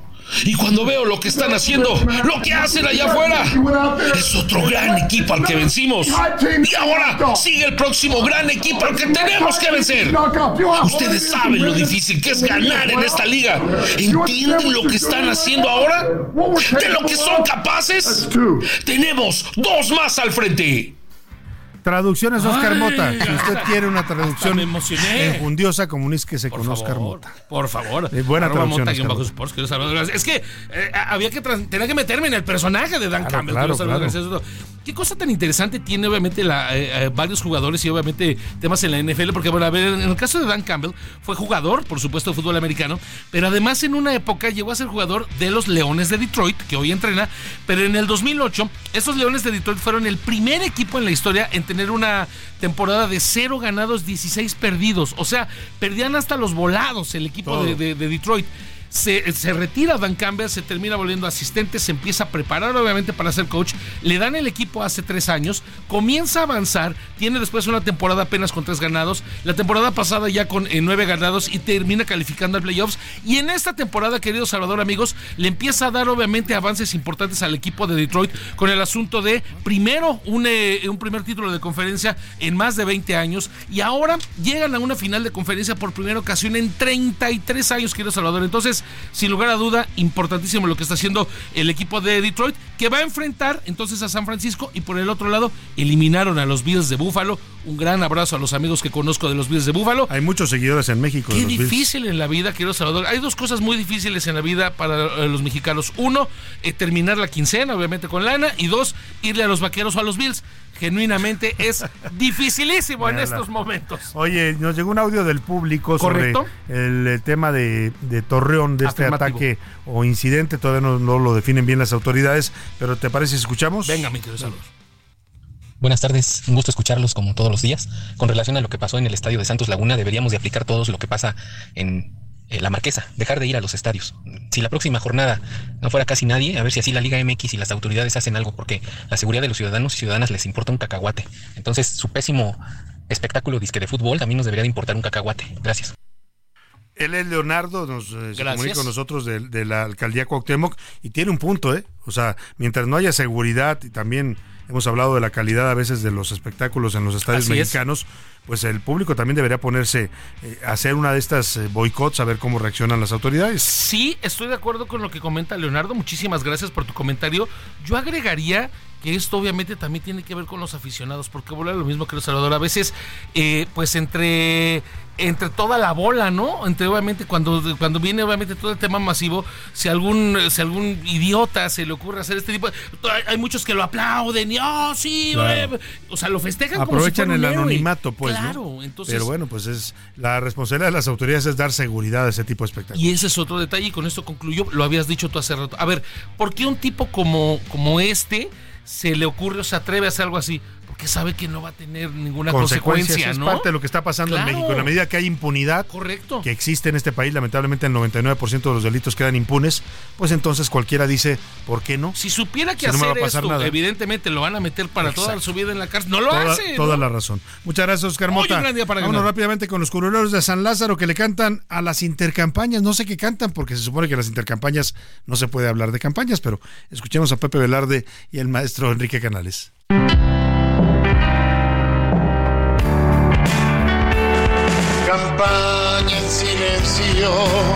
Porque el INE anda bien atento, campaña en silencio. Es que desde Palacio no empiecen a hablar de más, eso ni el INE, la ONU o Dios podrán lograr. Campaña en silencio, es la ley, hay que ser parejos, campaña en silencio es que en la mañanera no empiecen a opinar. Es la intercampaña que hay que respetar. Ya vendrán las campañas con sus spots. Y pobres de nosotros con tanta información. Campaña en silencio, porque INE anda bien atento. Campaña en silencio es que desde Palacio no empiecen a hablar de más. Eso la ONU o Dios podrán lograr.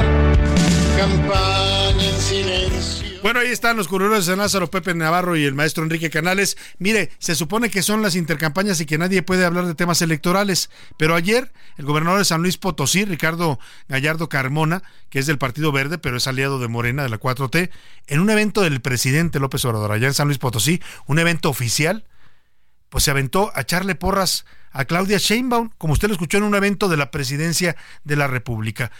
¿Qué va a decir el INE? ¿Qué va a hacer el INE? Escuche usted cómo hace pues eh, proselitismo en un acto presidencial el gobernador de San Luis Potosí. Ahora las y los potosinos le decimos, señor presidente, que estamos con usted y con la consolidación de la cuarta transformación que encabezará Claudia Sheinbaum Pardo en este año 2024. Ya confirmamos en San Luis Potosí la alianza entre el Partido Verde, Morena y el Partido del Trabajo para arrasar en el próximo proceso electoral. Bueno, si ni las autoridades, en este caso un gobernador estatal, respeta la ley, se supone que no, debe, se debe hacer campaña ni hacer este tipo de menciones, menos en un acto público, con recursos públicos. Bueno, pues qué delicado lo que decíamos hace rato, la impunidad total. Y el INE, la señora Guadalupe Tadei, bien, gracias cobrando con su familia en la 4T.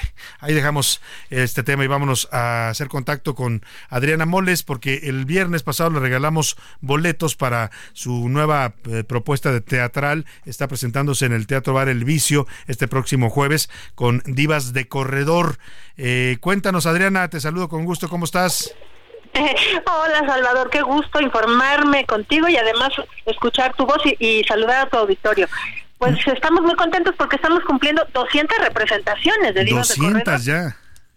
Ya 200 y bueno, nos va a padrinar la maestra Conchi León, que es la dramaturga y actriz y vamos a estar ahí celebrando en este lugar en el que pues emblemáticamente empezó el cabaret hace, bueno, una corriente muy importante de cabaret hace algunas décadas, querido. platícanos, ¿qué va a ver la gente en Divas de Corredor, los que no han visto la obra y quieren ir a verte este próximo jueves ahí en el Teatro Bar El Viso en Madrid 3 en Coyoacán? Pues mira, es una historia muy entrañable sobre una antidiva que que está en el olvido y en su sala de Azcapotzalco está repasando sus éxitos de casting porque nunca le dieron el papel. Entonces, pues es un, mientras espera a su amor platónico, Memo el de la farmacia, cabe aclarar. Y entonces ella pues está, eh, ¿cómo se llama? De alguna manera, eh, desde el cabaret, con música, con humor, pues está haciendo, digamos, esta crítica profunda a la cultura del éxito, a lo que a veces la sociedad nos impone para alcanzar estas metas, logros, nos presionamos, etcétera, etcétera, y a lo que es pues el, el, Star System de alguna manera, pero que ha, cuajado en un, en un espectáculo muy universal porque pues mucha gente se ve identificada y hemos tenido pues ya estos largos años de, de éxito eh, de una propuesta que fue independiente que nació en Yucali Cabaret de Tito Vasconcelos y se derramó a los circuitos comerciales y bueno, hemos pasado por, por, por eh, temporadas muy largas en algunos teatros del circuito comercial, etcétera, etcétera, y hoy no queríamos dejar pasar estas 200 representaciones y quisimos ir a este lugar emblemático en Coyoacán, querido Salvador. Te vamos a, a ir a ver sin duda Adriana Moles porque es una extraordinaria actriz, ella actúa, escribe, produce, hace de todo, Adriana, nada más le falta jala el cable. Jala el cable, hace, creo que hace ropita también para los niños dioses en, en febrero. En fin, Adriana, todo el éxito y felicidades por estas 200 representaciones. Estaremos ahí para acompañarte. Invita a la gente a que te vayan a ver este jueves por la noche ahí en el Teatro Bar El Vicio, Adriana. Claro que sí, los esperamos para que pasen hora y media de risas sin parar. El próximo jueves, Teatro Bar El Vicio Madrid 13, en la, recepción es a las 8.30, vamos a tener un abridor que es Oscar Olivier con su super personaje de Lola, muy cabaretero, la super policía, Lola Crafts, y a las nueve y media comenzamos el show formalmente para todos ustedes, nueve y media. Ahí estaremos para reírnos contigo y disfrutar de esta propuesta de teatro cabaret que vas a presentar con Divas de Corredor. Muchas gracias y tenemos otros cinco pases dobles para ti, Salvador, Ahí auditorio. Cinco pases dobles. En este momento empiece a marcar. Mañana, o si no, mañana mejor los damos, ¿no? Mañana los damos con calma para que ya. Podemos decir, mañana los regalamos para que se vaya la gente a verte al teatro. Gracias por la generosidad y muchas gracias. Todo el éxito. Adriana, un abrazo. Un abrazo muy grande, Salvador. Los queremos. Bye. Adriana Moles, escritora, actriz, productora de Divas del Corredor. No, se la pierda, de verdad, es una gran, gran actriz de cabaret y se va usted a divertir mucho. Hace falta reírse en estos tiempos. No nos resta más que despedirnos. Eh, tenemos entretenimiento. Vamos con Anaya Arriaga. Eh, vamos a con Anaya Arriaga el entretenimiento. El entretenimiento con Anaí Arriaga. Mi querido Salvador, no sé si coincidas conmigo, pero siempre van a existir tres versiones. Y es decir, ninguna verdad absoluta. La semana pasada hablábamos acerca de la relación del mimoso, donde su aún esposa publica un video en Instagram y menciona y lo señala directamente de que sufre violencia física, emocional, económica. Y las alertas se encendieron. Inmediatamente, varios amigos del mimoso salieron a decir: imposible, lo conocemos, es persona pacífica, es una persona que jamás haría daño, es un cantante de los cuales se les puede mencionar y decir que jamás agredería a una mujer. No es la primera vez que se ve envuelto en polémicas. Anteriormente había sido señalado de que no apoyaba a su madre, eh, tiene problemas con el alcoholismo y algunos apuestan que se hizo o se intensificó en las últimas semanas o meses debido a que ya tenía o presentaba problemas en su matrimonio. Bien. Muchas gracias, muchas gracias Jessica. Eh, perdóname, muchas gracias Anaya Arriaga. Nos despedimos de usted. A nombre de todo este equipo le doy las gracias. Le deseo que pase una excelente tarde. Provecho, aquí lo esperamos todos mañana a la una. Por hoy termina a la una con Salvador García Soto. El espacio que te escucha, acompaña e informa. A la una. Con Salvador García Soto.